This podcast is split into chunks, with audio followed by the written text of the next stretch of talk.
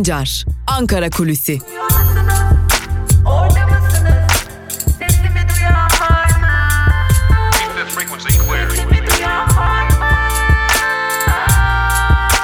Özgürüz Radyo. Özgürüz Radyo. Özgürüz Radyo'dan ve Ankara Kulisi'nin ilk bölümünden merhaba sevgili dinleyenler. Hafta içi her gün olduğu gibi bugün de ilk bölümde sizlere Ankara'da konuşulanları ve programları aktaracağız. İkinci bölümde ise gazete manşetleri ve günün öne çıkan yorumlarıyla sizlerin karşısında olmaya devam edeceğiz sevgili dinleyenler. Peki bugün Ankara'da resmi programlarda neler var? Hep birlikte önce bir ona göz atalım. Bugün Cumhurbaşkanı ve AKP Genel Başkanı Erdoğan partisinin genel merkezinde milletvekilleriyle kahvaltıda bir araya gelecek. Ardından da MKYK toplantısına başkanlık edecek. Biliyorsunuz Cumhurbaşkanı Erdoğan seçimlerin hemen ardından gruplar halinde özellikle bölge bölge milletvekilleriyle bir araya gelmeye başlamıştı. Burada milletvekillerinden gelen eleştirileri dinlediği, bunları not aldığı, bunlar üzerine karşılıklı bir şekilde milletvekilleriyle görüşmeler gerçekleştiği belirtiliyordu. Tabi bu görüşmelerin içeriğine dair kimi konular da dışarıya yansımıştı. Cumhurbaşkanı Erdoğan'ın gelen kimi eleştirileri kabul etti, kimilerine ise sert tepkiler verdiği de belirtiliyordu. Bugün o toplantılar devam edecek. AKP Genel Başkanı ve Cumhurbaşkanı Erdoğan milletvekilleriyle bir araya gelecek. Ardından da partisinin MKYK toplantısına başkanlık edecek. Öte yandan bugün Türkiye Büyük Millet Meclisi'nde genel kurulda Türkiye Turizm Tanıtım ve Geliştirme Ajansı hakkında kanun teklifinin görüşmelerine devam edilecek. Plan ve Bütçe Komisyonu'nda ekonomide düzenlemeler içeren torba teklifin görüşmeleri sürdürülecek. Bu torba teklif içerisinde özellikle Merkez Bankası Kanunu'nda yapılması planlanan bir değişiklik var ki bu oldukça öne çıkıyor. Tabi bir de 11. kalkınma planı gelecek. O da görüşülecek. 11. kalkınma planı içerisinde öne çıkan en önemli konu ise tabii ki kıdem tazminatının fona devredilmesi olacak ki bu konuda sendikalar kırmızı çizgimiz uyarısını yapmışlardı. İlerleyen tarihlerde Türkiye'de işçilerin kendileri açısından baktığı en büyük kazanımlardan biri olan bu noktanın da elden alınmayacağı ortaya çıkmış durumda. Bakalım ilerleyen günlerde ya da aylarda bu konuya ilişkin işçiler nasıl tepkiler verilecek, verecekler ve bu konuya hükümetin dönüşü nasıl olacak? AKP iktidarı süresince bu konu belli aralıklarla gündeme geliyordu ancak işçilerin tepkileriyle birlikte bu konudan vazgeçiliyordu. Ancak AKP bu defa özellikle yaşanan derin ekonomik kriz ve nakit ihtiyacı nedeniyle bu konuya çok ciddi anlamda yoğunlaşmış durumda. Bu defa AKP hükümeti işçilerin tepkilerine rağmen bu yoldan dönüş yapmayacak gibi de görünüyor.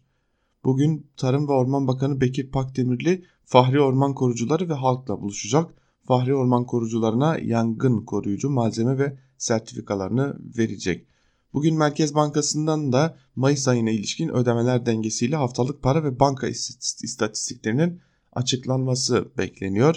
TÜİK'in ise 2018 yılı kütüphane istatistiklerini kamuoyu ile paylaşması bekleniyor. Evet sevgili Özgürüz Radyo dinleyicileri gün içerisinde belirlenen resmi programlar böyle. Tabi bugüne dair önemli bir iddia var. Aslında dün geceden kalma önemli bir iddia var. Türkiye'nin Rusya'dan almayı planladığı, ödemesini gerçekleştirdiği ABD ile arasında derin bir krize yol açan ABD'nin hem F-35'ler hem de katsa yaptırımları noktasında maruz kalabileceğimizi belirttiği yaptırımlar uyarılarına rağmen Cumhurbaşkanı Erdoğan'ın bu iş bitti aldık dediği S-400'lerin Türkiye'ye geldiği belirtiliyor.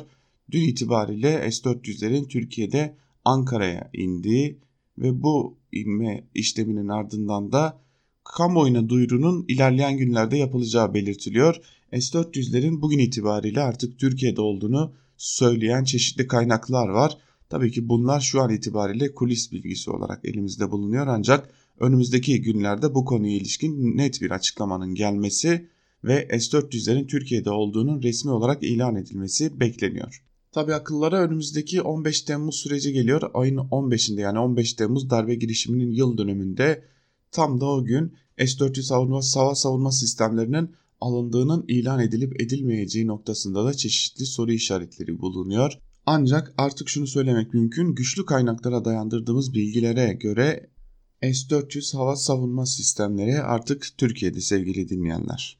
Tabii biz S-400'leri önümüzdeki günlerde çok daha fazla konuşacağız ancak bir konuya daha değinmek gerekiyor ki Bu da Batı ile olan ilişkileri doğrudan etkileyen bir konu haline gelmeye devam ediyor.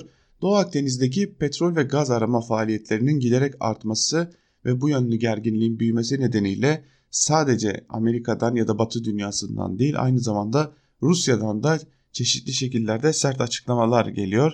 Rusya'da geçtiğimiz günlerde yaptığı açıklama ile Kıbrıs'ın egemenlik haklarına işaret ederek Türkiye'nin Doğu Akdeniz'deki petrol ve gaz arama çalışmalarını durdurması ve bunu egemenlik hakları çerçevesinde yürütmesi gerektiğini belirtiyordu.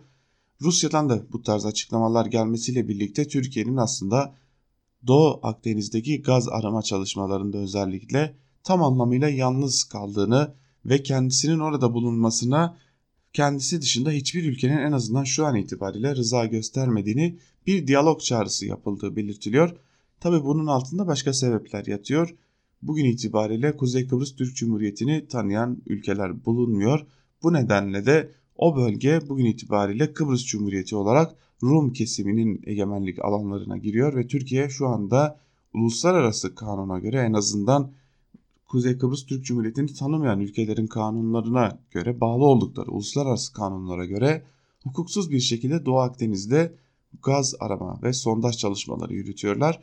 Bunun ilerleyen günlerde Türkiye'nin karşısına ne şekilde geleceği bilinmese de bunu çok iyi biliyoruz ki yeni bir gerginlik maddemiz var. Bunun adı da Doğu Akdeniz olacak ve Doğu Akdeniz özellikle bahsedilen ciddi rezerv nedeniyle çok büyük bir gerginlik maddesi olmaya devam edecek. Tabi bizler açısından gerginlik maddesi olurken dünya açısından ise bir uzlaşı zemini oluşmuş durumda. Bölgede bulunan ülkeler kendileri arasında belli bir uzlaşı çizgisine varmış durumdalar. Ve bunun üzerinden gaz arama çalışmaları devam ediyor. Ve aslında bu pastadan Türkiye'nin pay almaması için de birçok ülke aynı anda eş zamanlı olarak bu konuya ses yükseltmeye devam ediyor demek mümkün.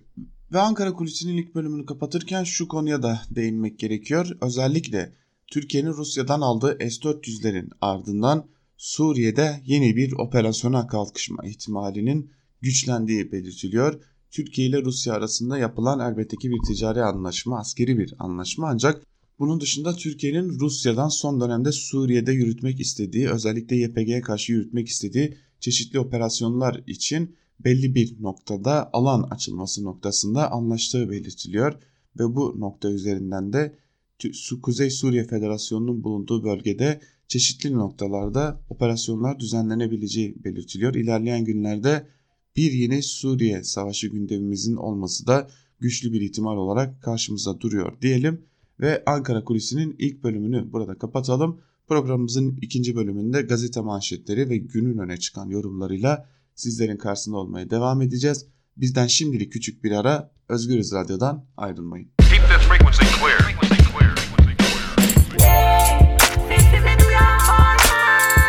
Altan Sancar, Ankara Kulüsi.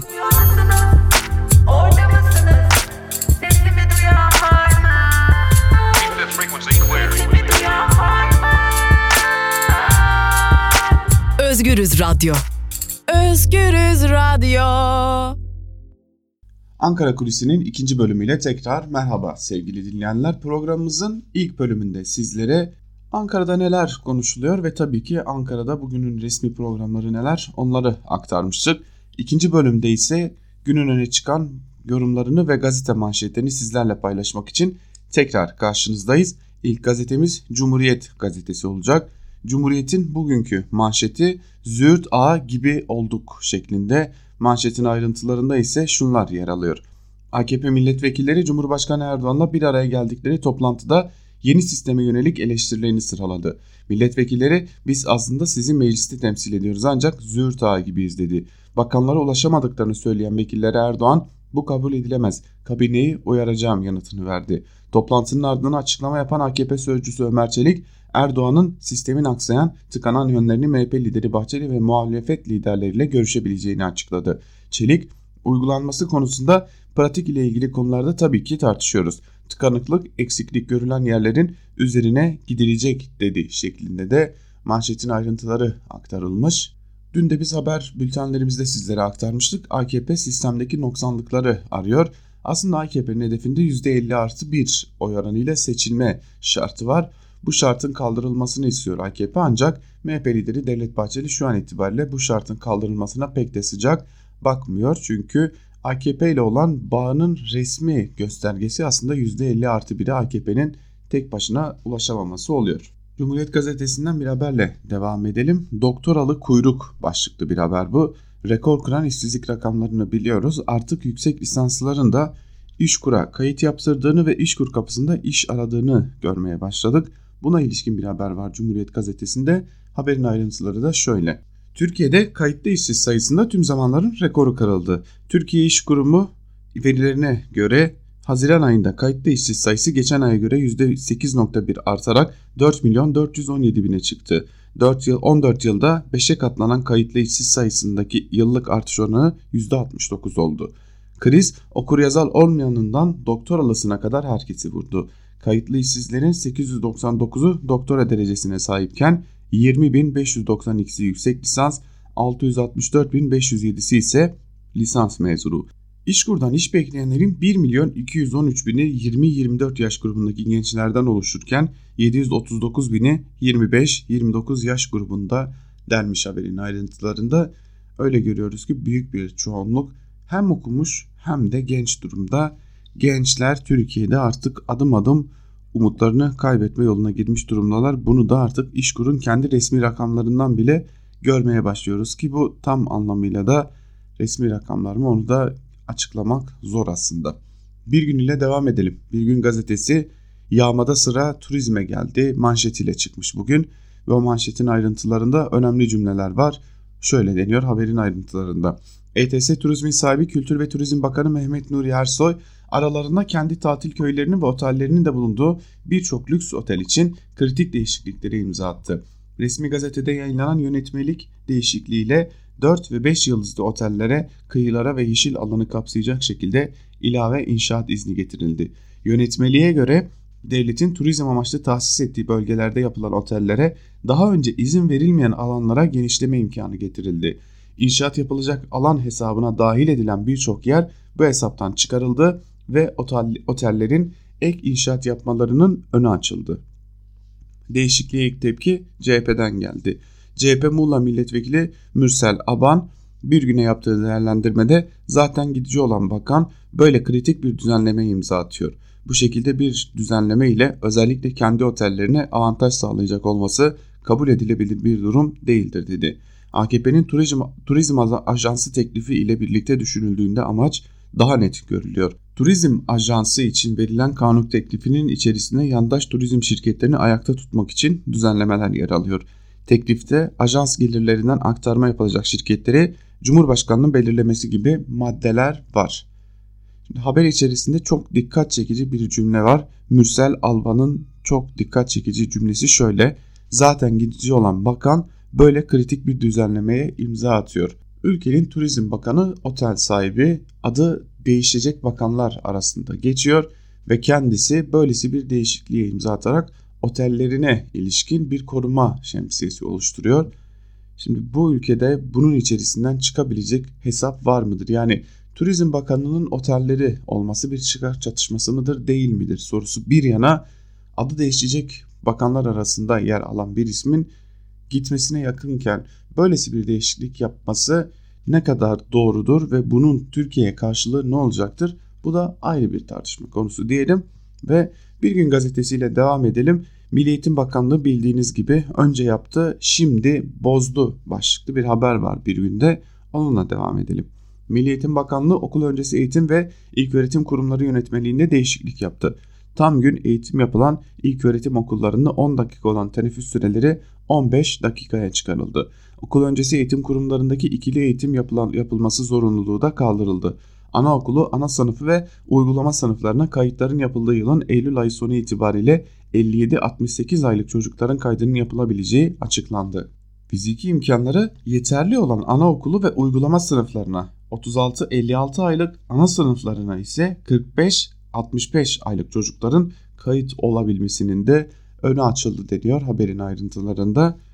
Tüm bu değişiklikler bir biçimde yönetmelik değişiklikleriyle yapılıyor ve gerçekten de Türkiye'nin çoğunun bu konulardan haberi dahi olmadan Bir gün okul kapısına gittiğinde küçük bir çocuğunu kaydettirmek için okul kapısına gittiğinde yine yeni bir yönetmelikle karşılaşıyorlar. Her geçen gün bir şeyler değişiyor ve bu hiçbir şekilde halkla paylaşılmadan yapılıyor. Yönetmelik değişiklikleri, kararnameler ile Türkiye adım adım bambaşka bir değişiklik cenderesi içerisine girerken ülkenin büyük bir bölümü bundan habersiz oluyor ve kamuoyunu paylaşma, kamuoyunu aydınlatma gibi bir niyette hiçbir zaman taşınmıyor. Bir gün gazetesini noktalayalım ve Evrensel ile devam edelim. Evrensel gazetesi meclis bypass denetim yok manşetiyle çıkmış. Manşetin ayrıntıları ise şöyle. Başkanlık sistemine geçildiği bir yılda Cumhurbaşkanı meclisin iki katı maddeyi yürürlüğe soktu. Üstelik çıkardığı kararnamelerin pek çoğunda gerekçelendirme de yapmadı. Meclis adeta bypass edildi. Başkanlık sisteminin ilk yılında 600 milletvekili 691 maddeyi görüşerek kanunlaştırdı. Cumhurbaşkanı ise 41 kararname çıkararak 1915 maddeyi hem de gerekçesiz bir şekilde yürürlüğe soktu. CHP milletvekilleri ve yasama uzmanlarıyla Cumhurbaşkanlığı kararnamelerinin AYM'ye başvuru ile de hukuken denetlenmesi için Cumhurbaşkanlığı kararnameleri izleme komisyonu kurulmasını istedi deniyor haberin ayrıntılarında. Muhalefet partilerinin tam da bahsettiği ve şikayetçi olduğu durum bu aslında. Kimi ufak tefek konulardaki değişiklikler meclise getirilirken geri kalan birçok değişiklik bir sabah uyandığımızda gerçekleşmiş oluyor. Bunun yöntemi de Cumhurbaşkanlığı kararnamesi oluyor. Geçelim Yeni Yaşam gazetesine. Yeni Yaşam gazetesi Ankara çıkmazda manşetiyle çıkmış bugün ve manşetin ayrıntılarında şunlara yer veriliyor. AKP'nin uyguladığı dış politika Türkiye'yi büyük bir çıkmaza sürüklüyor. Rusya'dan aldığı S-400 hava savunma sistemleri nedeniyle ABD ve NATO'daki diğer müttefikleriyle sorunlar yaşayan Ankara yönetimi özellikle ABD'nin yaptırımlarıyla karşı karşıya. ABD'nin Türkiye'ye tanıdığı süre 20 gün sonra bitiyor. Bu sorun gündemdeyken Doğu Akdeniz'de çalış, sondaj çalışmaları yapan Türkiye başta Yunanistan ve Güney Kıbrıs olmak üzere birçok ülkeyi karşısına almış durumda. Batı ülkeleriyle bu sorunları yaşayan Türkiye bölgesinde de krizlerin odağında. Suriye sınırına askeri yığınağını sürdüren Türkiye, Kuzey Suriye yönetiminden gelen diplomatik çözüm çağrılarını da görmezden geliyor. Irak Federe Kürdistan'a askeri operasyonu sürdüren Türkiye, Irak'la da sorunlar yaşıyor. Irak hükümeti Ilısu Barajı'nın su tutulmasını engellemeye çalışırken Türkiye ise operasyonlarına göz yumulmasını istiyor. Dün de Irak'tan bir heyet Ankara'ya geldi deniyor. Bu haberin ayrıntılarında da gerçekten de dört yanda sorunlu bir dış politika ile karşı karşıyayız. Bakalım bu konu nereye kadar gidecek Türkiye açısından. Dün bir dava vardı. Şule Çetin ölümüne ilişkin dava. O davaya dair bir haber var Yeni Yaşam gazetesinde. AKP'li vekile sanık dosyası başlıklı bir haber. O haberi de sizlerle paylaşalım. Ankara'da bir plazanın 20. katından atılarak öldürülen üniversite öğrencisi Şule Çet davasının 3. duruşması dün görüldü. Duruşma öncesi sanık yakınlarından bir kişi duruşma için adliyeye gelen AKP milletvekili Arife Polat Düzgün'e dava özetini içeren dosya verdi. Sanığın yakını tarafından davanın özetini içeriyor vekilim diyerek kendisine sunulan dosyayı alan Düzgün bir süre dosyayı inceledi. Çet ailesinin avukatları ise sanıkların ve sanık yakınlarının delilleri karartmak istediklerini söyledi. Avukat Umur Yıldırım, sanık Berk Akan'ın mahkemede, mahkemede doğru olmayan bir telefon verdiğini söyleyerek hala delilleri karartmaya çalışıyorlar. Çağatay Aksu yardım ettiğini söylüyor. Şule'ye ama ne 112'yi ne de 155'i aramış diye konuştu. Sanık avukatları ise Şule çeti suçlayıcı ifadeler kullandı deniyor. Bu haberin ayrıntılarında da dünkü davanın kısa bir özeti aslında. Şimdi Yeni Yaşam gazetesinden küçük bir haber daha var onu da paylaşalım. İlerleyen saatlerde Özgür Haber bültenlerinde de bu konuya dair haberleri sizlerle paylaşmaya devam edeceğiz. Mevsimcik işçilere ırkçı uygulama başlıklı bir haber ve o haberin ayrıntılarında şunlara yer veriliyor. Mevsimlik işçi, işçiler gittikleri yerlerde düşük ücretlerle çalıştırdıkları yetmiyormuş gibi bir de ırkçı uygulamalarla mücadele etmek zorunda kalıyor. Bölge kentlerinden Manisa'ya gelen aileler sıcağın altında barınaksız, elektriksiz ve tuvaleti olmayan ortamda çalışıyor. İşçiler Kürt oldukları için kimi yerlerde muhtarlar tarafından köylere sokulmadıklarını söylerken Suriyeli hasta bir işçinin ise doktor tarafından muayene edilmediği belirtiliyor denmiş haberin ayrıntılarında. İşte Türkiye'nin çözülmeyen en büyük sorunlarından biri mevsimlik işçiler ve mevsimlik işçilerin hakları nelerdir noktası. Tabii ki bir de mevsimlik işçilerin kaldığı böylesi muameleler var. Bunları da Yeni Yaşam gazetesinin haberinde görüyoruz. Biz ilerleyen saatlerde Özgür Haber'de de bu konuya dair haberi ayrıntılarıyla sizlerle paylaşacağız diyelim ve devam edelim. Biraz da yandaş gazetelere göz atalım. Yandaş gazetelerin gündeminde neler var onları sizlerle paylaşalım. Milliyet gazetesi bugün tam yol ileri manşetiyle çıkmış. Konu Doğu Akdeniz ve ayrıntılar şöyle. Türkiye'nin Fatih gemisinden sonra kendi kıta sahanlığındaki faaliyetleri için Doğu Akdeniz'e gönderdiği ikinci sondaj gemisi Yavuz'un sondaja başlaması için geri sayım sürüyor. Dışişleri Türkiye'nin sondaja, sondaj arama faaliyetlerine tepki gösteren ABD, Mısır, Fransa ve Yunanistan'a Kıbrıs Türkleri yokmuş gibi davranılması ibret verici bir durum diyerek karşılık verdi. Yunanistan'ı Avrupa'nın şımarık çocuğu, Rum yönetimini haylaz çocuk diye tanımlayan dışişleri, Yunanistan dışişleri ve AB yetkilileri tarafından yapılan ve ülkemizin faaliyetlerini yasa dışı olarak niteleyen açıklamaları da reddediyoruz ifadelerini kullandı. AB'yi yapıcı yaklaşıma davet eden Dışişleri Bakanı Çavuşoğlu da AB yanlış adım atarsa sorunu çözemeyiz dedi. Haberin ayrıntıları böyle tabi Avrupa Birliği'nin de Türkiye'ye yaptırım uyarıları var. Bu küçük ayrıntıyı da verelim. Tabi şu an bir, bir S-400 krizimiz ve ABD'den gelecek yaptırımlar ihtimalimiz var. Bir de Doğu Akdeniz krizi nedeniyle belki de ilerleyen günlerde Avrupa Birliği'nden de yaptırımların gelme ihtimali doğuyor ki bu tam anlamıyla Türkiye açısından hiç değilse ekonomik kabus anlamına gelecek gibi duruyor. Milliyetin ardından Hürriyet ile devam edelim. Hürriyet gazetesi geçmiş olsun salla manşetiyle çıkmış ve o manşetin ayrıntılarında ise şunlara yer veriliyor. Salda'nın bağlı bulunduğu Yeşilova'nın belediye başkanı Mümtaz Şenel keşke dava açılan bir projeyi alelacele yapmasalardı. Geç kalan adalet yüzünden bu yapı ortada kaldı dedi. Çevreciler adına davayı açan avukat Tuncay Koç ise mahkeme kararıyla birlikte göletin kaçak durumuna düştüğünü ancak yıkımın söz konusu olmadığını söyledi. Avukat Koç desteğinin yeni bir başvuruyla göleti aktif hale getirebileceğini, bunun da Salda gibi bir doğa harikasına zarar vereceğini savundu. Ancak göleti yapan DSE'nin 18. Bölge Müdürü Mahmut Berber, gölet tamamlandı ama ortada yargı kararı çıktı. Göleti yıkamayız, gerekirse taşkın önleme tesisi olarak kullanırız diye konuştu deniyor haberin ayrıntılarında. Türkiye'nin son birkaç yılda öne çıkan önemli ve gerçekten de büyük bir doğal güzelliği olan Salda Gölü'nden bahsediyoruz.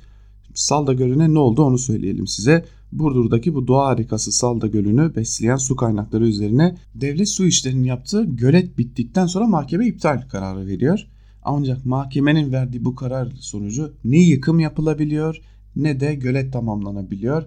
Böylesi bir durum ortada kaldı. Zaten son yıllarda sosyal medyada öne çıkmaya başlamıştı bir doğa harikası olarak Salda Gölü. Çevresinde kirlilik başlamıştı önce. Şimdi de öyle görünüyor ki devlet su işleri bir şey yaptı. Bu iş ne bitti ne bitmedi. Ne ortadan kaldırılıyor ne sonu getirilebiliyor. Artık Salda Gölü içinde buyurun cenaze namazına diyebileceğimiz bir döneme girmiş olduk böylelikle. Türkiye'de son yıllarda popüler olan bir doğa güzelliği de böylelikle katledilmiş oldu. Hürriyeti burada noktalayalım ve sabah ile devam edelim. Sabah gazetesi secde ederek şehit oldular manşetiyle çıkmış bugün. Malum 15 Temmuz darbe girişiminin yıl dönümü yaklaşıyor. Yanlış gazetelerde buna dair bir manşetle çıkmış Sabah gazetesi. 15 Temmuz'da iki kez bombalanan ve 51 şehitle hainlere karşı destan yazan özel harekatta gazi olanlar kahramanların şehadet anlarını anlattı. Bombaların çıkardığı yangının içinden kelime-i şehadet sesleri yükseliyordu. Alev topuna dönüşen araçlardan çıkabilenler secdeye vararak şehit oldu. Bombalarla şehit olan arkadaşlarımızın üstündeki mühimmatın hala patlıyor olması bizleri kahrediyordu. Genç bir arkadaş yardım edin dedi. Elini tuttuğunda şehadete yürüyordu denmiş. Olayı anlatanların, şahitlerin ifadeleri böyle. Cumhurbaşkanı Erdoğan'a dair bir haber var Sabah gazetesinde. Onu verelim. İşçinin aşıyla oynayanlar aşağılıktır sözleriyle duyurulmuş bu haber. Başkan Erdoğan CHP'li ve HDP'li belediyelerdeki işçi kıyımına ve sendika baskısına sert tepki gösterdi. Seçimlerden önce hak, hukuk, adalet diyenler seçimden sonra hukuksuzluk ve faşizm abidelerine dönüştü. Sırf siyasi düşüncesinden dolayı insanları ekmeğinden, aşından mahrum etmek partizanlığın en sefil, en aşağılık halidir demiş Cumhurbaşkanı Erdoğan. HDP'li ve CHP'li belediyelerden ise biz işe gelin diyoruz, işe gelmiyorlar. Onlar bankamatik memuru şeklinde bir savunma gelmişti zaten. Bazı isimlerin yıllardır belediyeye uğramadığı belirtiliyor ve HDP'li CHP'li belediyelerde bu konuya ilişkin bir tasarruf geliştiriyorlar ve işe gelmediği halde belediyeden maaş alan isimlerin işten çıkarımını sağlıyorlar. Şu an itibariyle konuya ilişkin gelen karşılıklı açıklamalarda böyle. Star gazetesinin manşetinde de bu konu var. İşçi kıyımı CHP sefilliğidir manşetiyle çıkmış Star gazetesi ve manşetin ayrıntılarında da şu cümlelere yer vermiş. Başkan Erdoğan CHP'nin işçi kıyımına sert tepki gösterdi. Seçim öncesi adalet diyenler faşizm abidelerine dönüştü. Siyasi düşüncesinden dolayı insanları işinden atmak partizanlığın en aşağılık halidir. İnsanları ekmeğinden, çoluğunun çocuğunun nafakasından mahrum etmek, şehit yakınlarını istiskale yeltenmek partizanlığın en sefil halidir. Genel başkanlarının hiç kimse atılmayacak dediği halde işçi kardeşlerimin seçim sonrası kapıya konmasını kınıyor, akşam başka sabah başka yalan söyleyenleri milletime şikayet ediyorum dedi şeklinde Cumhurbaşkanı Erdoğan'ın bu konuya ilişkin açıklamalarını duyurmuş. Star gazetesinin ardından Türkiye ile devam edelim. Türkiye gazetesi Akdeniz'de 7 düvele karşı manşetiyle çıkmış. Manşetin ayrıntılarında ise şunlara yer veriliyor. ABD, Rusya, Fransa, Yunanistan, İsrail, Güney Kıbrıs ve Mısır söz birliği yaptı. Türkiye res çekti. Herkes konuşmasın. Doğu Akdeniz'de oldu bittiye izin vermeyen Türkiye'nin Yavuz gemisini bölgeye göndermesi Haçlı zihniyetini hortlattı. Peş peşe açıklama yapan batılı ülkeler Ankara'ya gözdağı vermeye kalkıştı. AB'den AB'den Türkiye istikrarı tehlikeye sokuyor diye skandal bir ifade geldi. ABD Türkiye'nin sondaj çalışmalarını durdurmasını istedi. Rusya kaygıyla izliyoruz. İsrail ve Fransa da endişeliyiz açıklaması yaptı. Yunanistan Dışişleri Bakanı Türkiye Doğu Akdeniz'in haylaz çocuğu şeklinde çirkin benzetmede bulundu. Güney Kıbrıs egemenlik haklarımızdan vazgeçmeyeceğiz dedi. Akdeniz'e kıyısı olan darbeci Mısır rejimi de Batı'nın yanında yer aldı. Türkiye'nin tepkisi sert oldu. Hem kendi, kendi kıta sahanlığımızı hem Kıbrıs Türklerinin hakkını savunmaya devam edeceğiz. Garantör ülkeler dışındakilerin açıklaması yersiz. Evet Türkiye gazetesi de bu durumu Türkiye'nin Doğu Akdeniz'deki faaliyetlerine tepki gösteren ülkelerin bu tepkilerini Haçlı zihniyeti hortladı şeklinde yorumlamış. Ve son olarak da Sözcü ve Karar gazetelerine göz atacağız. Sözcü gazetesi okul müdürü okulu kiraya verdi manşetiyle çıkmış bugün. Manşetin ayrıntılarında ise şunlara yer veriliyor. Skandalı CHP'li Barış Yarkadaş duyurdu. Beykoz Anadolu Lisesi'nin 2004'teki müdürü okulun zemin ve bodrumunu bir şirkete kiraladı. Sonra bakın neler oldu. Barış Yarkadaş anlatıyor. 5 yıllık kira sözleşmesi olan tekstilci firma okulu 8,5 ay önce atölye olarak kullandı. Sonra İl Milliyeti Müdürlüğü firmanın okulu boşaltmasını istedi, konuyu yargıya taşıdı. Yargı firmayı haklı buldu ve 8,5 milyon lira zarara uğradığına hükmetti. Milli Eğitim parayı ödeyemeyiz dedi. Firma icra başlattı ve okula icra gitti. Okulun alt katının teslimi için 6 gün süre tanındı deniyor haberin ayrıntılarında. Aslında bu konudaki her şey bu okul bahçelerine özellikle İstanbul'daki okul bahçelerine para okul aile birliğine aktarılıyor denerek başlatılan ve okul bahçelerinin yaz aylarında özellikle otopark olarak kullanılması ile başladı. Okullar adım adım bir şekilde ticarethaneye dönüştürüldü. Bizim öğrenciliğimiz zamanında aslında okul bahçeleri yaz aylarında öğrencilerin gidip bir araya geldiği, futbol oynadığı ya da çeşitli spor etkinlikleri düzenlediği yine okul dışında da bir araya geldiği bir yer olarak bilinirdi. Bugün ise ticarethaneye dönüştürülmüş durumda okul bahçeleri de yaz aylarında ve bunun bir sonucunu görüyoruz ki o da okulun icraya verilmesi olmuş. Karar Gazetesi ile devam edelim. Karar Gazetesi sisteme bir yıl bakımı manşetiyle çıkmış ve o manşetin ayrıntılarında şu cümlelere yer veriliyor. 23 Haziran seçiminin ardından muhalefet Cumhurbaşkanlığı hükümet sistemine yönelik eleştirilerini arttırdı. İyi Parti lideri Meral Akşener getirdikleri sisteme bakın. Başkan var, sistem yok. Millet ortak akıl istiyor dedi. Kılıçdaroğlu da eski sisteme dönmeyi biz de istemiyoruz. Adı ne olursa olsun demokratik bir yönetim istiyoruz ifadesini kullandı tartışmalara ilişkin Cumhurbaşkanı'ndan kritik açıklama geldi. AKP'li vekillerle bir araya gelen Cumhurbaşkanı yaklaşımını dile getiren Söz Çelik tıkanıklıkların giderileceğini belirterek muhalefet liderleriyle görüşülebileceğini kaydetti. Cumhurbaşkanı da bir takım sıkıntılar varsa sebebini arayacağız. İstişareye önem vereceğiz dedi. Referandum çağrılarına kapıyı kapatan Erdoğan, milletin halk oylamasında bize teslim ettiği emanete sahip çıkacağız değerlendirmesinde bulundu deniyor. Karar Gazetesi'nin gündeminde de bugün sistem tartışmaları yer alıyor. Biz son dedik ancak iki de yandaş gazete var. Onları da sizlere aktaralım. Önce Akit ile başlayalım. Akit'in hedefinde bugün ODTÜ'lüler var. Şer odaklar ODTÜ'de el ele manşetiyle çıkmış. Taksim'de 3-5 ağacın yerinin değiştirilmesini bahane ederek başlattıkları provokasyonun yurt geneline yaymak isteyen gezi zekalılar şimdi de ODTÜ'de yapılması planlanan öğrenci yurduna tepkide birleşti. CHP, HDP, İyi Parti, TMOP ve LGBT'nin el ele vererek bilimsel faaliyetlerden çok din karşıtlığı ve iktidar düşmanlığı sergileyen hatta uzaya milli uydu fırlatılmasını bile protesto eden sözlü öğrencilere destek vermesi dikkat çekti deniyor. Akit günlük hedef gösterme kotasını bugünlükte ODTÜ'lülerle doldurmuş gibi görünüyor. Artık Akit'in bir karşılığı var mıdır, ciddi alan var mıdır o da ayrı bir mesele diyelim. Ve son olarak Yeni Şafak'a bakalım. Yeni Şafak Fırat'ın doğusu alarmı manşetiyle çıkmış. Manşetin ayrıntılarında ise şu cümlelere yer veriliyor. PKK işgalindeki Fırat'ın doğusu yeniden sıcak gündem maddesi oldu. Birleşmiş Milletler'in PKK ile gizlice anlaşma imzalaması ABD ve Körfez destekli terör toplantıları Türkiye'ye alarma geçirdi. TSK son iki günde Tel Abyad ve Resul, Rasul Ayn karşısına 50'den fazla tank ve top bataryası ile asker sevk etti birlik komutanları ve ÖSO liderleri Ankara'da toplantıya çağrıldı deniyor. Haberin ayrıntılarında geçtiğimiz günlerde yandaş gazetecilerden Fuat Uğur'un yağmacılıkla itham ettiği ÖSO'da bu toplantıya çağrılanlar arasında görülüyor diyelim. Ve gazete manşetlerini burada noktalayalım. Bir de günün öne çıkan yorumlarına bakalım. Günün öne çıkan yorumlarında neler var bunları da sizlerle paylaşalım. Yeni Çağ gazetesiyle başlayalım günün öne çıkan yorumlarına ve Erdoğan ne söylediğinin farkında mı başlıklı Ahmet Takan yazısına kısaca bir göz atalım. Erdoğan'ın Bosna Hersek dönüşü uçakta kabin ekibi gazetecilere yaptığı açıklamadan bir bölüm. Özbekistan Başkanı benden oraya devletin yapılanmasında eleman istedi. Ali Bey teklif ettim. Kendisine söyledim. Maalesef oraya da evet demedi. Saltanatın derdine düşen Erdoğan kontrolü tamamen kaybetti kaybetmese, korkulu rüyalar görmese ne söylediğini bilmez hale gelir miydi? Şu işe bakın. Yakın coğrafyamızda çok önemli bir yer teşkil eden iki ülkenin devlet başkanı devlet sırrı olarak kalması gereken bir şeyi konuşuyorlar ve bu sonuçları hiç hesap edilmeden biri tarafından ifşa ediliyor. Hem de Özbekistan ile çok dalgalı giden gelen ilişkiler sürecinde. Çok gizli kalması gerekirken Özbekistan devlet başkanının böyle bir talepte bulunduğunun tüm dünyaya açıklanması kime ne fayda getirir? Etrafımızda Türkiye dört gözle bakan, bizden her daim destek bekleyen ülkelerin bize güveni bundan sonra ne olur?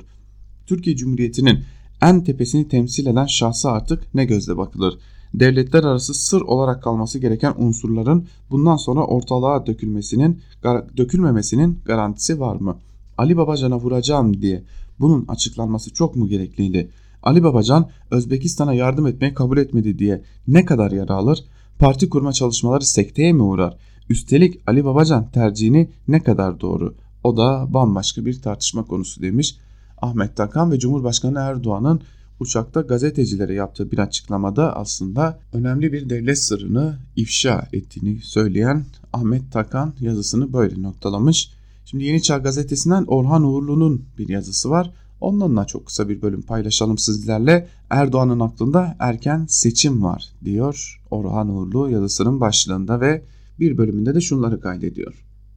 Erdoğan siyaseten usta ya Babacan'la görüşmesinde akıl veriyor. Fazla da geç kalmayın. Bir an önce kursun ki daha seçime 4 sene var. Büyük bir kıyak yapmış Babacan'a.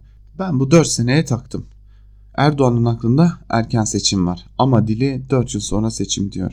Ama biliyorsunuz anayasaya göre 4 yıl sonra yeniden aday olamıyor. Zamanlama görevi de Devlet Bahçeli'nindir bilirsiniz.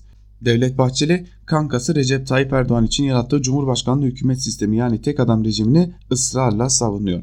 Demek ki Berat Albayrak'tan memnun. Demek ki yağmur gibi yağan zamlardan memnun. Demek ki işsiz sayısının artmasından memnun. Demek ki asgari ücretin fukaralık rakamının altında kalmasından memnun. Demek ki emeklilere %10, Cumhurbaşkanı maaşına %26 zam yapılmasından memnun. Abi de şu var. Bahçeli AKP'lilerden daha çok kor koruyor ve savunuyor Erdoğan'ı ve icraatlarını. Kendi eseri tabi savunacak, koruyacak ama bir de MHP tabanına şunları sorsun bakalım. Cumhurbaşkanı adayı çıkartmayan, Ankara, İstanbul ve İzmir'de belediye başkan adayı göstermeyen parti olur mu? İktidar ortağı olmayıp bakanlıkları olmadan AKP'yi ve Erdoğan hükümetini neden destekler Bahçeli ve MHP? CHP Grup Başkan Vekili Özgür Özel AKP'yi ve MHP'yi eleştiriyor. MHP milletvekilleri Özel'e Meclis Genel Kurulu'nda saldırıyorlar ama AKP milletvekilleri araya giriyorlar demiş Orhan Uğurlu. Hem Cumhurbaşkanı Erdoğan'ın aklında erken seçimin olduğunu belirtmiş hem de Devlet Bahçeli'ye yüklenmiş yazısının büyük bir bölümünde. Şimdi AKP'nin bölünmesi üzerine içeriden yazı yazan Abdurrahman Dilipak'ın Yeni Akit'ten Dilipak'ın bir bölen olarak MSP başlıklı yazısının bir bölümünü de sizlerle paylaşalım. Babacan AKP'den istifa etti. Yani geri dönüşü olmayan bir yola girdi. Şimdi sokaktaki adam Gül ve Davutoğlu'nun bu yeni oluşum konusundaki tavrını atacakları adımı bekliyor. AKP çevresi bu çıkışı bölücülük, tefrika, vahdete, milli birliğe zarar veren bir çıkış olarak gördü. Babacan çevresi AKP'den milletvekili transfer için bir girişinde bulunmayacaklarını söyledi. Bunun anlamı şu. Biz onları ikna etmedik, onlar kendileri geldi diyecekler. Şimdiden bir sayı ver, veremedikleri gibi bu konuda acele de etmeyecekler. Ama AKP'lilerin gözü hep birilerinin üzerinde olacak. Bakan, bakanlık pazarlığında ya da milletvekilleriyle ilişkilerde bu risk hep göz önünde bulundurulacak. Belediye başkanlıkları ve belediye meclis üyelikleri açısından da durum bu. Şimdi ilk iş tüzük ve parti programına son şeklin verilmesi, kurucular kurulu isimlerinin netleştirilmesi, kurucular kurulunun kalabalık olması bekleniyor. Eski bakan ve milletvekili birçok ismin listede olacağı söyleniyor. Sanırım bu isimler 15 Temmuz'dan sonra netleşecek ve istifalar gelmeye başlayacak. Büyük şehirlerden başlayarak il ve ilçe teşkilatlarının kurulması sırasında da istifalar olacak. Yeni oluşumun anapvari 4 eylemi bir araya getirmesi hedefleniyor. AKP'nin tabanı bölünüyor denmesin diye her parti ve çevreden isimlerin bu listelerde yer alması bekleniyor. Milletvekili ve belediye başkan ve belediye meclis üyeleri üzerindeki çalışmalar biraz da partinin bu süreçteki performansı ile netlik kazanacak. Dış basın ve AKP karşısındaki medya bu yeni oluşuma destek verecektir. AKP'nin İmamoğlu konusundaki yanlışları Babacan konusunda yapmaması gerek. CHP de Babacan konusunda ihtiyatlı bir dil kullanacak. Rakibimin rakipleri benim dostumdur diyecek. Babacan karşısında AKP'nin yanında duracak olan tek parti yine MHP olacaktır. Tabi eğer yeni parti mecliste grup kuracak olursa parlamentodaki Cumhur İttifakı yanında seçmen nezdinde de matematik dengeleri alt üst edecek. AKP ikili ittifaktan üçlü ittifak arayışına yönelecektir. Bu açıdan yeni oluşumu dışlaması kendini CHP, İyi Parti, HDP üçgeni gibi siyasi anlamda mayınlı bir tarlaya mecbur bırakacaktır diyor yazısının bir bölümünde Abdurrahman Dilipak. Bu konuya dair bir yazıyla devam edelim yine. Karar Gazetesi'nden Ahmet Taşgetiren'in yazısı AKP'nin doğuşundan bugünkü doğuşlara başlıklı bir yazı kalemi almış. Taşgetiren ve bir bölümünde de şunları söylüyor. Erdoğan olan biteni görüyor. Kendi ayrılık süreçlerini hatırlıyor mu bilmem ama bunlar benz benzeşir birbirine. Tepki gösteriyor. Kızgınlığınız var mı sorusuna bunlara kırgın olmayacak da kime olacak diye tepki gösteriyor. Ali Babacan vedaya geldiğinde ona ümmeti bölmeye hakkınız yok demiş. Kendi misyonu liderliğindeki AKP misyonu Cumhurbaşkanı deruhte ettiği Türkiye misyonunun Erdoğan'ı böyle bir hisse yönetmesi gayet tabi. Bunu paylaşan hem Türkiye'de hem İslam dünyasında halk kitleleri olduğunu da bilmek lazım. Benzeri bir durum eminim merhum Erbakan Hoca için de söz konusuydu. Merhum hocanın Tayyip Bey'e, Abdullah Bey'e, Bülent Bey'e ne söylediğini bilmiyorum. Benzer şeyler olduğuna şüphem yok. Erbakan Hoca'yı Türkiye'de İslam ve dünyasında ümit olarak gören halk kitlelerinin azımsanmayacak boyutta olduğunu da biliyoruz. Ama olan oldu. Şimdi Ali Babacan istifasını açıkladığı mektupta dünyadaki değişim Türkiye'nin karşı karşıya olduğu yeni sınanmalar, yeni bir gelecek vizyonu, ortak akıl, her konuda beyaz sayfa, insan hakları, özgürlükler, ileri demokrasi ve hukukun üstünlüğü gibi anahtar ifadelerle bir örgü örüyor. Ahmet Davutoğlu Babacan'dan da önce manifestosunu yayınladı. İki farklı hareket, iki parti bunların birbirleriyle ilişkileri, AKP ile ilişkileri, Türkiye siyasetine nasıl bir denklem oluşturacakları bu hareketlere duyarlı toplum kesimlerinin farklılaşma parçalanma sürecinde hissedecekleri kaygı. Bunlar bundan sonra üzerinde durulacak ayrı ayrı başlıklar. Hocanın yanında neden kalınmadı? Bu bir misyon kopuşu muydu? Bugün neden Erdoğan ayrı bir yola giriliyor? Bu bir misyon kopuşumudur. Bunları konuşacağız. Bence ilişkileri davaya ihanet gibi ağır suçlamalara yönelmeden yürütmek gerekiyor. İktidara yakın medya dilinin de yaraları derinleştirmede önemli rol oynadığını unutmadan demiş taş getirenle ve AKP'nin bölünme sürecini böylelikle kaleme almış. Tabi tek gündem maddemiz AKP içerisi ve Ali Babacan'ın kopuşu değil bir de S-400 gündemi var. S-400'lere ilişkin Habertürk'ten Muharrem Sarıkaya S-400 için diplomatik koridor senaryoları başlıklı bir yazı kalemi almış. Bu yazının da bir bölümünü sizlerle paylaşalım. Anlaşılan o ki S-400 yakında gelecek, ABD'de katsayı kapsamında yaptırımlarını harekete geçirecek. Peki Ankara'nın bu yaptırımlardan hangisinin uygulanacak konusunda beklentileri neler? Bunları öğrenmek için Ankara'da son dönemin en verimli aylarını yaşıyor. Çünkü Haziran ve Temmuz ayları büyükelçiliklerin resepsiyonlar dönemidir. Tüm diplomatik tarafları resepsiyonlarda bulma olanağına kavuşulur. Son iki haftadır diplomasi koridorlarında dile getirilen beklentiler ve S-400'e ilişkin senaryolar dikkat çekici. Öncelikle batılı ve Türk diplomatların istisnasız hepsi S-400'ün geleceği ve ABD'nin de katsayı yaptırımlarını uygulayacağı konusunda hemfikir. Ancak 12 maddenin içinden Başkan Trump'ın seçeceği yaptırımların ağırlıklı olarak neleri kapsayacağı konusunda rivayet muhtelif. Ancak şurası kesin ki ABD teknik ve siyasi olmak üzere iki ayaklı yaptırım süreci uygulayacak. Teknik olan da zaten adımlarını atmaya başladı. F-35 uçaklarının teslim ve eğitim sürecini dondurdu. Buna bazı savunma sanayi ve askeri malzeme tedarikinin durdurulması da eklenebilir. Her ne kadar neyin nasıl yürütüleceği kongrenin Başkan Trump'ın onay verdiği 5 yaptırımı yeterli bulup bulmayacağına ilişkin oldukça fazla görüş var. Ama herkesin buluştuğu noktalar da yok değil. Örneğin Rusya ile çalışan şirketlerin sahiplerine getirilecek kısıtlama bunun başında geliyor. Bunun yaygınlaştırılarak Türkiye'deki seçili bazı şirketlere ve finans kurumlarına ABD piyasasında işlem yaptırmama, tahvillere erişimini engelleme, hizmet tedarikini durdurma, daha da ileri giderek döviz alım satım işlemi yapmasını engelleme yönünde olabilir. İkincisi ise siyasi manevralar ki bunun ilk sinyalleri Libya ve Kıbrıs'tan geldi. Yunanistan'a silah yardımında bulunması kararı alınırken 34 yılın ardından Güney Kıbrıs Rum yönetimine de silah satışı kaldırıldı. Şimdi Ankara yaptırımların hiç olmaması eğer olacaksa da en az zararla atlatılması için ara formüller üzerinde duruyor. Bu açıdan Ankara'da diplomasi koridorlarında ilginç formüller dile getiriliyor. Kesin bir karar söz konusu değil ama ciddi kaynaklardan gelen ve olabilirlikler arasında sayılan formüllerden biri S-400'ün Türkiye'ye geldikten sonra kurulumunun bir süre geciktirilmesi. Dikkat çekici olan bir diğeri ise S-400 sisteminin kullanılmasının NATO kapsamı dahilinde ABD'li teknik adamların da içinde bulunduğu bir komisyon tarafından yönetilmesi. Türkiye S-400 konusunda bir komisyon kurulmasını zaten Washington'a önermişti.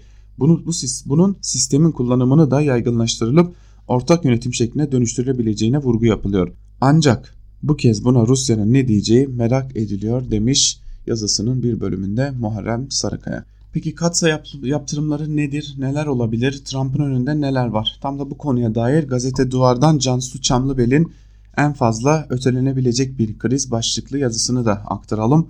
Bu arada Cansu Çamlıbel de gazete Duvar'ın kadrosuna katılmış tecrübeli dış muhabirlerden olan Cansu Çamlıbel de bugünden itibaren gazete Duvar'da yazacak öyle görünüyor. Biz de kendisinin ilk yazısını bir bölümünü sizlerle paylaşalım.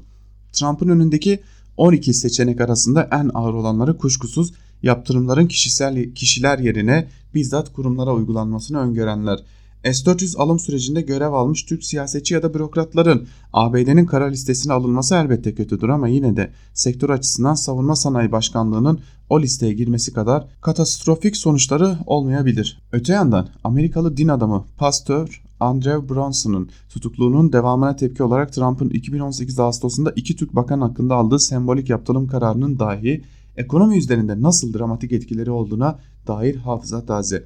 Dolayısıyla IMF, Dünya Bankası gibi uluslararası kredi kuruluşlarının Türkiye'ye kredi vermesinin veto edilmesi Trump'ın seçeceği 5 yaptırım arasında yer almasa bile zaten suni solunum cihazına bağlı olan Türk ekonomisinin bu vartayı nasıl atlatacağı meçhul. Bir de Türkiye'ye yaptırımı ötelemek için 180 günlük tehir yetkisini kullanmanın Donald Trump açısından siyasi maliyetine bakmak lazım. Katsa'nın 231. maddesine göre bu yetkiyi kullanması durumunda Trump'ın kongreye tehir yetkimi kullandım çünkü söz konusu ülke Rusya ile savunma alanındaki angajmanından geri adım atıyor minvalinde bir şey söyleyebiliyor olması gerekiyor. Bu koşulu Türkiye örneğine uyarlarsak Trump'ın kongreye merak etmeyin Türkiye S-400'lerden vazgeçiyor diyebilmesi lazım. Cumhurbaşkanı Erdoğan'ın Osaka dönüşünde teslimat tarihi olarak içinde bulunduğumuz haftayı işaret ettiği haber kanallarının S-400 bataryalarının Antonov uçaklarına yüklendiğini son dakika diye geçtiği bir ortamda karşımızdaki Trump gibi yalan üstadı bir başkan da olsa zor. Bunu yapacaksa S-400'ler Türkiye'ye gitmiş olabilir ama ülkenin lideri bana söz verdi. Bunları kesinlikle aktive etmeyecekler türünden bir argümana sarılabileceği yönünde işaretler var. Bu argümanla zaten seçim satım haline girmiş olan Amerikan Kongresi'ni ikna etmesi imkansız. Tam tersine Trump Ankara ile krizi öteleyeyim derken kongreyi daha da kızdırıp Türkiye'ye sert yaptırımları dayatacak yeni yasa tasarılarını tetikleyebilir. Kendi açısından bakıldığında ise ikinci başkanlık dönemi için, dönemi için yarışacağı 2020'ye girerken demokratlara Türkiye'nin S-400 alımına göz yumarak iki otokrata Erdoğan ve Putin'e birden iltimas geçiyor propagandası için cephane vermiş olacaktır. Dahası Trump'ın Putin'in 2006 seçimlerine siber müdahalesi sayesinde başkan, başkan seçildiği iddiasını işlemekten 3 yıldır bıkmayan Amerikan ana akım medyası Ankara'nın S-400 alımını da yine Trump ile Putin arasındaki karanlık ilişkilere bağlamaktan geri durmayacaktır. İşte Trump'ın keşmekeş dediği tablo aslında tüm bu unsurların toplamı. Türkiye nihayetinde Rusya Federasyonu'ndan 2,5 milyar dolara aldığı S-400'leri aktive etmeyip hiç kullanmasa da Türk-Amerikan ilişkilerinin Doğu Akdeniz'deki dengelerin hepten değişmekte olduğu bu virajdan hasar almadan çıkma ihtimali yok.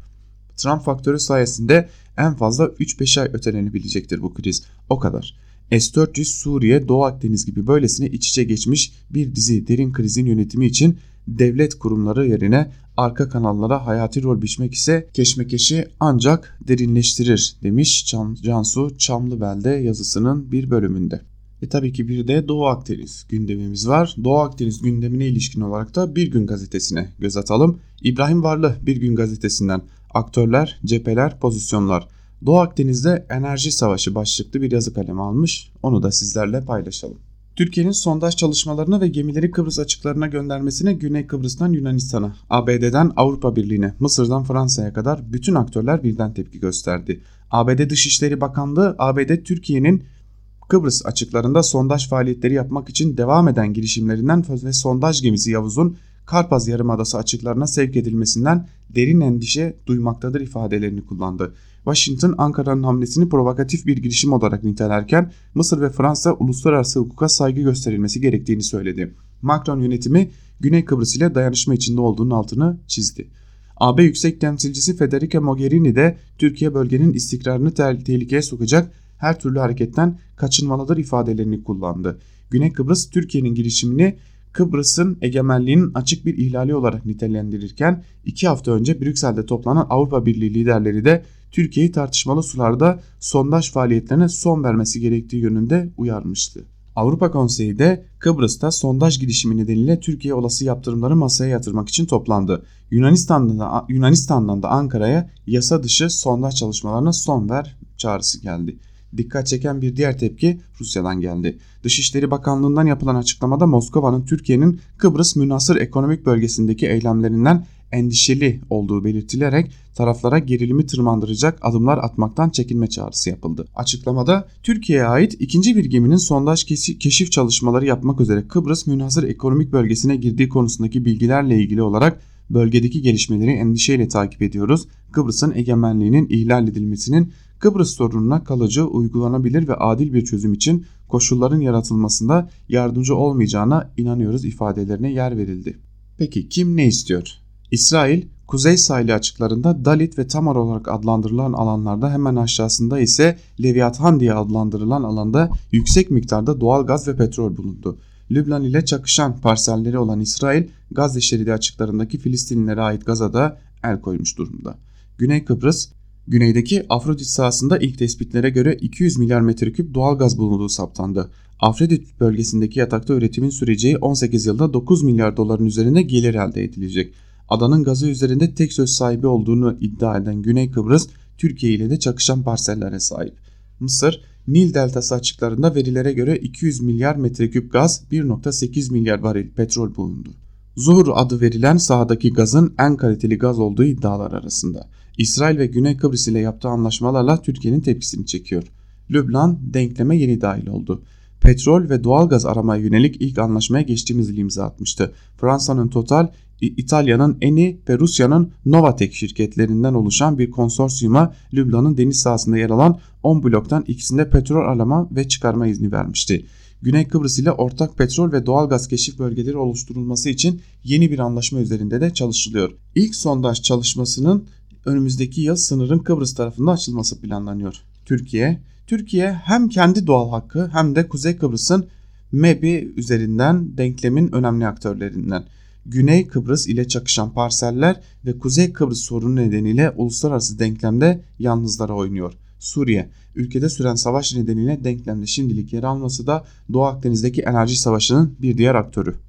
Hem Lübnan hem de Türkiye ile çakışacak parselleri var. Ancak henüz enerji paylaşım savaşına dahil olabilecek bir istikrara kavuşmuş değil. AB, Güney Kıbrıs'ın üyeliği ve tüm Kıbrıs adasının bir AB toprağı olarak kabul edilmesiyle Avrupa Birliği Doğu Akdeniz'de sınırları olan etkin bir aktör. Doğalgazda Rusya'ya bağımlılığı azaltmak isteyen Avrupa, Güney Kıbrıs'ın haklarını kendi hakkı olarak gördüğünden Ankara'nın girişimlerini kınıyor. ABD, Doğu Akdeniz ve Kıbrıs'ın sahip olduğu jeostratejik ve jeopolitik önemine eklemlenen jeoenerjik önem nedeniyle bölgeye ilgisi daha da arttı. Orta Doğu'ya yakınlık kendi enerji tekerlerinin bölgedeki faaliyetleri nedeniyle soruna müdahil İsrail, Mısır ve Güney Kıbrıs'ın arkasında. Rusya Doğu Akdeniz ve Kıbrıs sorunuyla yakından ilgilenmeye başladı. Son açıklamasıyla Güney Kıbrıs'tan yana tavır aldığını gösterse de her iki tarafı da idare etme arayışında demiş İbrahim Varlı'da ve aslında Doğu Akdeniz'deki bütün o durumu yazısında özetlemiş diyelim. Biz de bu yazıyla birlikte Ankara Kulisi'nin ikinci bölümünü de burada sonlandıralım. Tabi yayınımızı sonlandırmadan önce küçük bir hatırlatmada da bulunalım. Özgürüz Radyo'yu daha hızlı ve daha kolay dinleyebilmek için hem Google Play Store'dan hem de App Store'dan Özgürüz Radyo yazarak uygulamalarımızı indirebilir. Böylelikle dilediğiniz her yerde sadece tek bir dokunuşla Özgürüz Radyo'nun programlarına, Özgür Haber'e ve tüm içeriklerimize erişebileceğinizi hatırlatalım. Yapmanız gereken tek şey Google Play Store'dan veya App Store'dan uygulamalarımızı Özgürüz Radyo adıyla aratmanız ve indirmeniz sevgili dinleyenler. Gün içerisinde bizler de hem Özgür Haber bültenleriyle karşınızda olacağız ve tabii ki dolu dolu içerikler bugün içerisinde de sizlerle olacak. Saat 18'de Onur Öncü'nün hazırlayıp sunduğu haber bülteninin ardından ise Zübeyde Sarı'nın hazırladığı mercek programı gün içerisinde sizlerle olacak. Biz şimdi programımızı burada kapatıyoruz. Hemen ardımızdan Can Dündar Özgür Yorum ile sizlerle olacak. Özgür Radyo'dan ayrılmayın.